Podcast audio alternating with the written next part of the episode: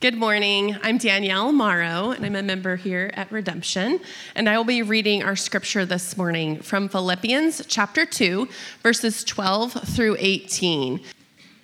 Therefore, my beloved, as you have always obeyed, so now, not only as in my presence, but much more in my absence, work out your own salvation with fear and trembling, for it is God who works in you both to will and to work for his good pleasure.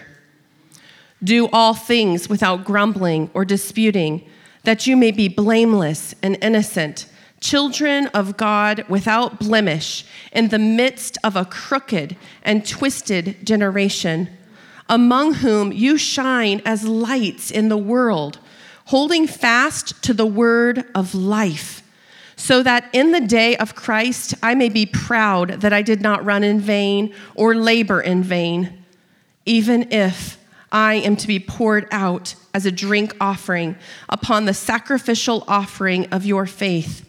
I am glad and rejoice with you all. Likewise, you also should be glad and rejoice with me. This is God's word for us today. Thanks, Danielle. Good morning. My name is Carl. I'm one of the elders here. Would you pray with me this morning? Oh, Father, we are so thankful for the work of your Son, Jesus Christ. We're thankful for the victory of the gospel, won in your Son's sacrificial service for us. I pray for us this morning that you would make us more and more blameless, more and more children of God so that we can enjoy fellowship with you more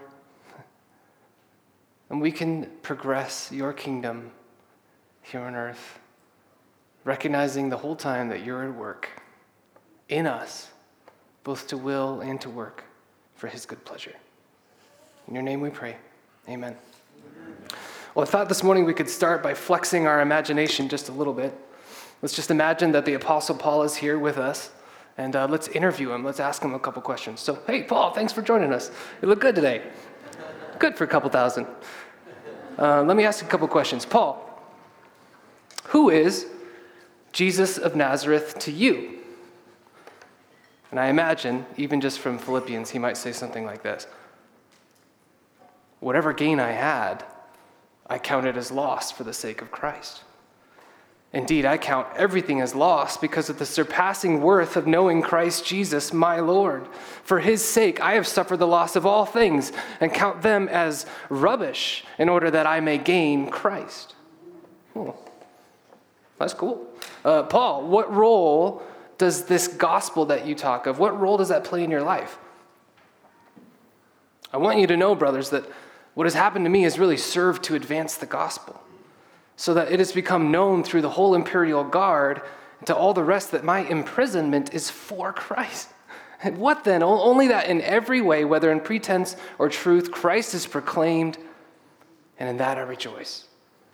Huh, so, so Paul, are you telling me that the aims of your life, even like the reason for your living, it's compatible with this kingdom of Jesus?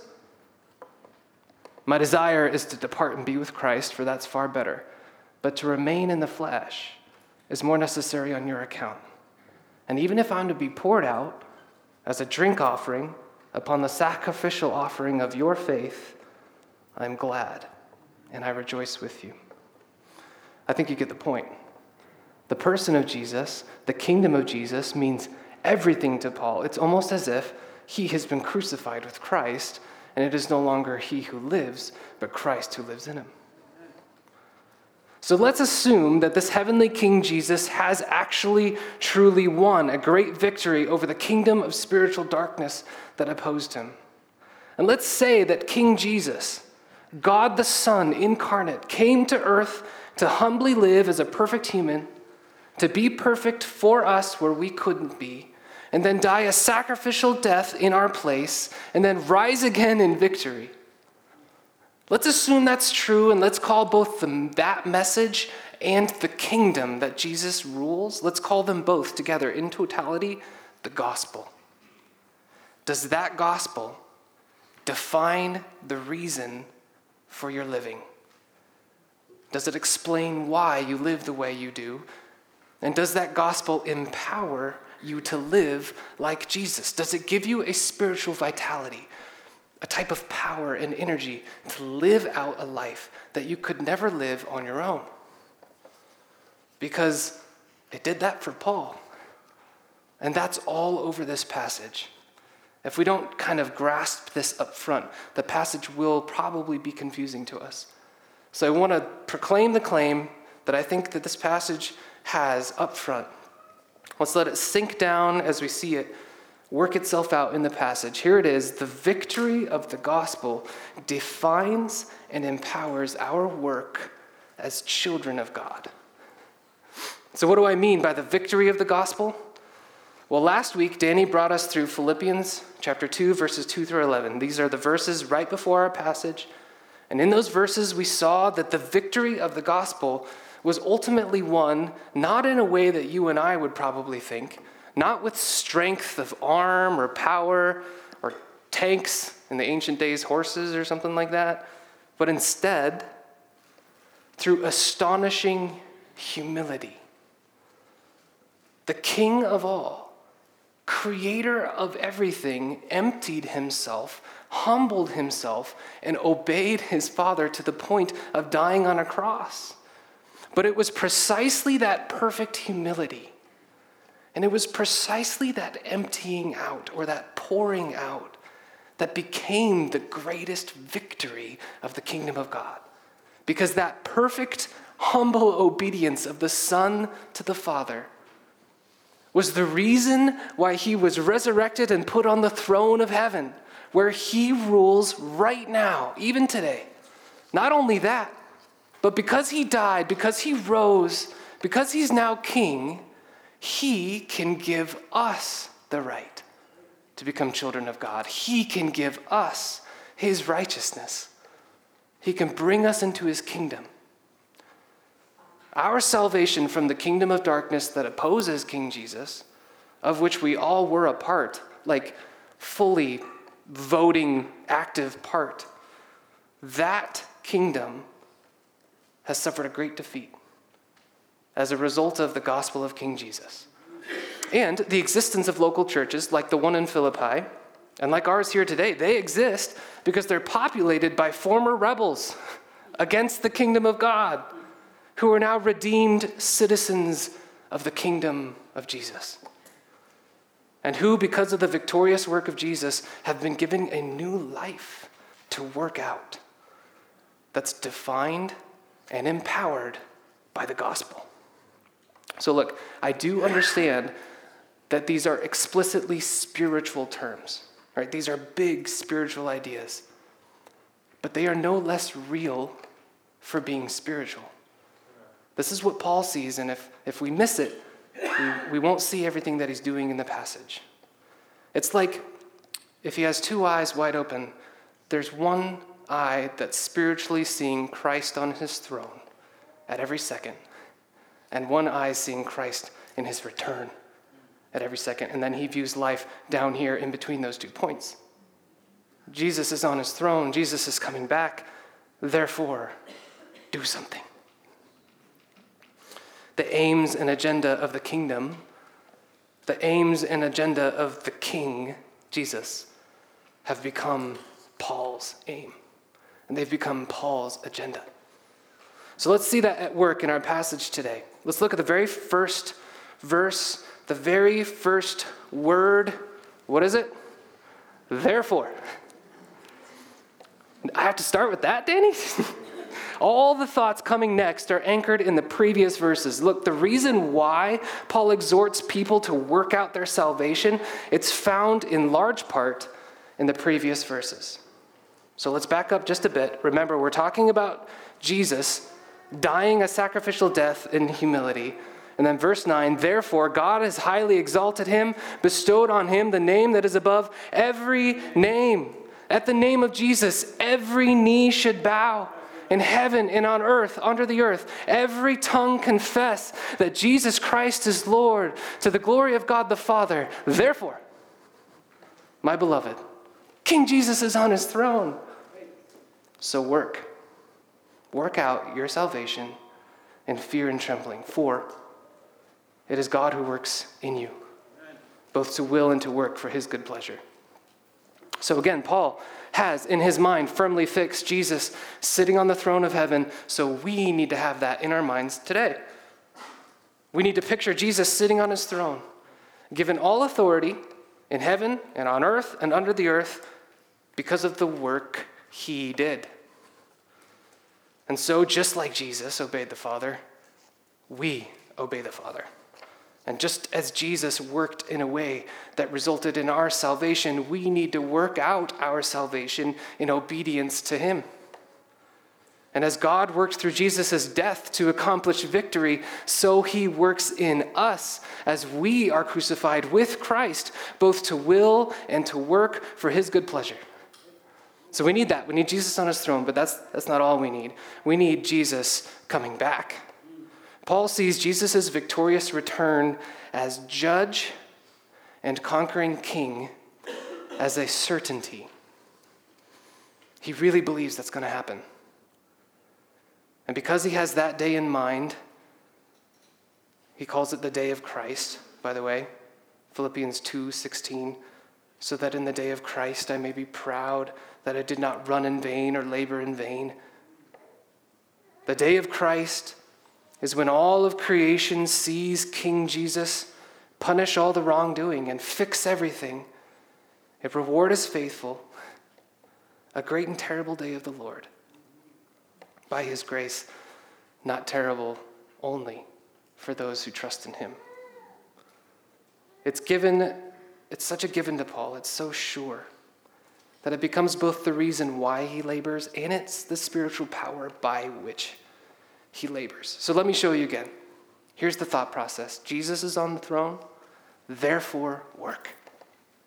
Live a certain way, live without grumbling, live without disputing. Look like children of God, shining in a crooked and twisted generation because Jesus is coming back. And Paul's labor has been completely defined by that day. So, do you see it? The victory of the gospel is providing Paul not only the labor that he is to do, the work of his salvation, but it's providing him the spiritual power by which to do it. So let's look at one more place where this happens. Now, this one admittedly is a little bit more subtle, but I think it's there. Philippians 2, let's start in 17. Even if I am to be poured out as a drink offering upon the sacrificial offering of your faith, I am glad and I rejoice with you all. The pouring out that Paul is referring to, it sounds a lot like Jesus emptying himself. Jesus as if he's being poured out on the cross. And that comes from earlier. Again, we're dealing with a therefore text. Using the example of Paul's servant hearted ministry, in such sacrificial terms, it sounds a lot like the perfect servant hearted Jesus Christ, obeying God perfectly to the point of dying a sacrificial death on the cross. And if that's the case, if Paul's drawing a direct connection between the sacrificial life he's living and Jesus in his perfect obedience, then what do you think Paul is expecting will be the outcome of this sacrifice? Not death, resurrection. Not nothing, glory, re- reward. If Jesus was given the throne of all things because of his sacrificial obedience to God, then Paul stands to gain a ton by following right behind him, living a sacrificial life for the people of God, like Jesus, humbly being poured out, like Jesus, and then getting a ton of joy when he's with God in his kingdom, being rewarded for his service with a whole bunch of other people who are now in the kingdom because he proclaimed the gospel. So, do you see it? Paul is so sure of the victory of the gospel of Jesus that he's trying his best to reenact it in himself so that he can get a similar result. The victory of the gospel defines and it empowers his work. And now, this is key. This life this new life, this new work has brought so much joy and so much good to Paul that he can't help but want that for the Philippians. He's like offering pure joy, saying, Please come get it. He wants their work to matter. He wants their work to accomplish something, and so he commands that their work look a certain way fear and trembling. He commands that they do all things without grumbling or disputing, and he encourages them to get joy from sacrificial service because Jesus is on his throne and he's coming back to earth to make his throne here too. And because obeying King Jesus brings joy, and because living as if the kingdom of Jesus is actually real will make all the difference in the end. So, of course, the whole time, it's obvious God is at work in Paul, both to will and to work for his good pleasure. And then God's at work in the Philippians to give them a new mind and a new strength and vitality, both to will and to work for his good pleasure. And God is doing that here. He is. I hope you felt it when you were singing because you were proclaiming the truths of the kingdom of God. The victory of the gospel was having an effect in your hearts if you let it. We just heard from someone proclaim that the gospel of Jesus Christ broke through and changed her entire outlook on life. It changed her life. This is real. God's doing the same thing for us. So let's pivot to application. Let's, let's consider how this might apply to us today. And let me start by asking again what role does the gospel of Jesus play in your life? Is the gospel the basis for your work as a citizen of the kingdom of Jesus? And is the gospel the strength by which you live? If so, then here's what that looks like in Paul's language. This is verse 15 in our passage that you may be blameless and innocent children of God, without blemish in the midst of a crooked and twisted generation, among whom you shine as lights in the world. So, redemption, you and I, we're striving side by side for the faith of the gospel. Are we doing so as blameless and innocent children of God? Are we shining as lights in the midst of a crooked and twisted generation? If we are, it'll look like one new way of life. It'll look like the work of salvation practically working itself out in two major ways. This comes straight from our passage. The work of salvation practically works itself out in two main ways. The first is that it'll look like us pouring out our lives in humble, sacrificial faith offerings for other people. It has to. Why? Because the victory of the gospel is the aim of our joyful sacrifice. And here's the other way it'll look like us doing all things without grumbling and disputing. The victory of the gospel is incompatible with grumbling and disputing. But let me start out just with a general word of encouragement because I recognize you can hear this and you can feel super overwhelmed. I did when I first read it. If your faith is choked out by the hardness of life right now, or if sin is rampant in your life and you're weighed down by it, and if you're saying something to this effect, I'm not good enough, I, am not strong enough for this kind of thing, let me just gently direct you back to Philippians 2, verse 13, right here in our passage. For, because it is God who works in you, both to will and to work for his good pleasure. Look, the victory of the gospel through Jesus, that wasn't won by your strength. In the most vital way, victory's already been won. So Paul sees the victory of the gospel. He sees it around and in between. It's undergirding and pervading all of reality. So is it any wonder why he might say something seemingly crazy like this? I'm confident of this, that he who began a good work in you will bring it to completion at the day of Christ. Look, Jesus Christ promises to give a very light yoke and a very easy burden because he's made you part of something big if you have faith in him. He's made you part of a kingdom that can't be stopped. Amen. He's a victorious king who has proclaimed a victory of his kingdom. So let that king and let that kingdom provide you the spiritual power to obey. Focus more on King Jesus and how unstoppable his kingdom is, and focus less on your personal failings Focus less on your frailty. Focus more on the victory of the gospel, less on the defeat of your sin struggle.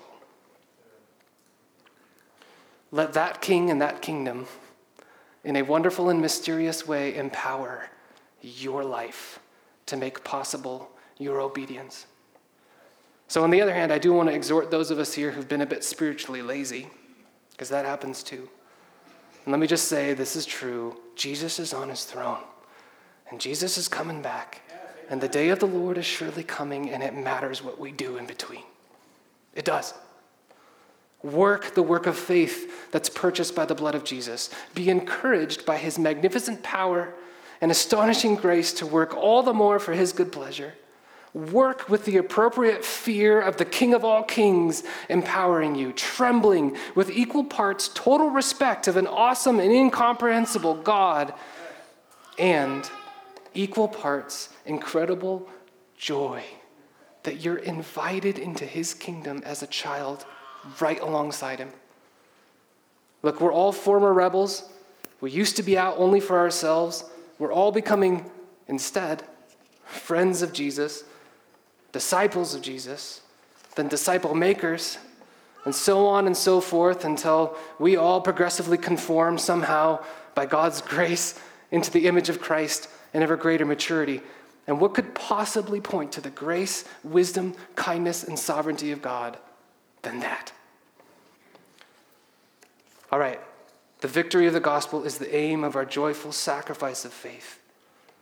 Look, our work, when it's defined by the gospel of King Jesus, it has to take on the aims of King Jesus. We have to have the same agenda as the kingdom of God. And at its core, the kingdom of God is all about God. And it's all about God filling his kingdom with people who used to rebel against him by his grace alone, through faith alone in Christ alone. So our aim needs to be about God and his people too. Our aim needs to be kingdom compatible. Our aim needs to be joyful, sacrificial service, both to God and to his people. Let's look back at Philippians 2 16 through 18. Holding fast to the word of life, so that in the day of Christ I may be proud that I did not run in vain or labor in vain. Even if I'm to be poured out as a drink offering upon the sacrificial offering of your faith, I'm glad and I rejoice with you all. Likewise, you should be glad and rejoice with me. Look, we have to see Paul seeing reward here. Paul sees reward for sacrificial service, and that reward is joy. Where God is, there's fullness of joy. And so he is in you when you obey him and serve his people. So don't miss out on the joy to be gained from sacrificial service. Make the aim of your life someone else's spiritual good. Consider what that might mean at small group, for instance. Are you going to small group mostly to get something out of it? Or are you going there specifically thinking about the spiritual good that you can be doing for other people? Are you going there to compare how you would run the group compared to your leader, thinking you might be doing it better? Or are you there to help them in their work progress the kingdom of God? Are you there for someone else's spiritual good? Are the names of the people in your small group kind of running through your mind as you go throughout the week? Because your aim is to provide a spiritual good for them that they could be blameless children of God. Or how about in your family? Is your parenting compatible with thinking about the spiritual good of other people?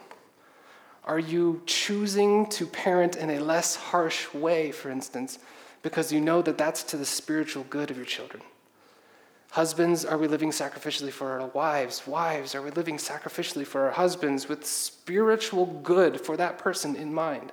Because if so, then that's evidence that the kingdom of God's agenda is now your agenda.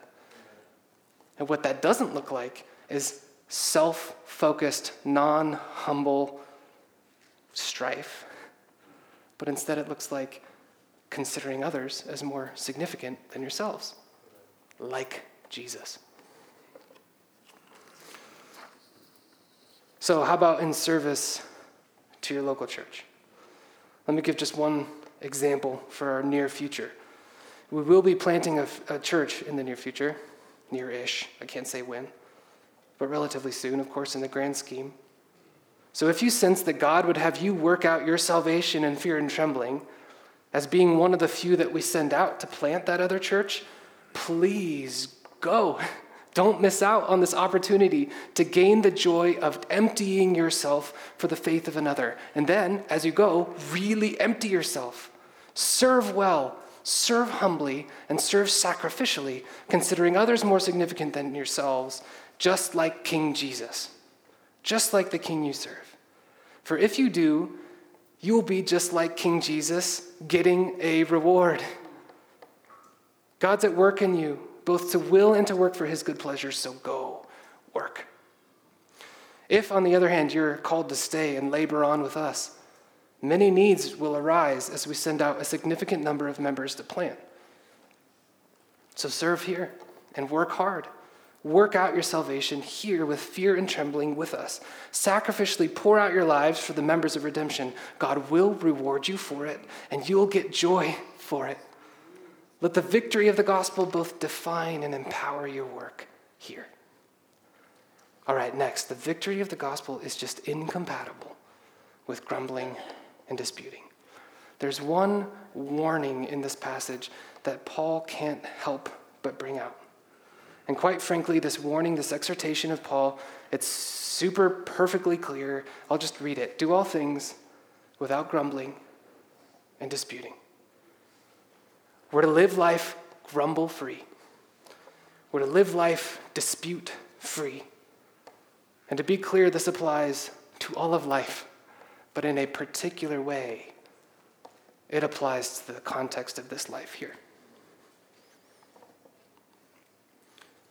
Why? Because in the context of life among the children of God, grumbling and disputing are just incompatible.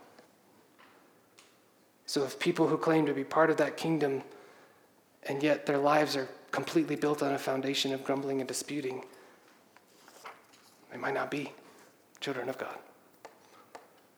Look, it's like gluten to a person living with celiac disease. The enterocyte, the, okay, that's too medical. It's incompatible. they rob joy, they divide, they destroy unity. They directly oppose the outcome of being blameless and innocent on the day of Christ.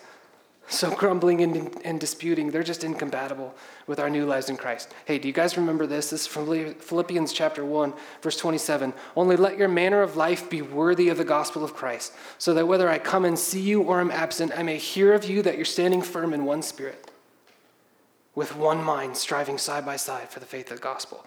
What better way to undo that than to grumble and to dispute. There's no better way. If you really want to undo the unity of a local church, then grumble and dispute. Because instead of taking the focus of side by side striving together for the faith of the gospel, it turns it in. And you strive together against each other. And instead of having a humble view like Christ, it's a very selfish view where you're exalting yourself. So, can I just take a pastoral moment and ask you, please don't grumble. please don't dispute. I don't want that for you. I don't want that to rob your joy.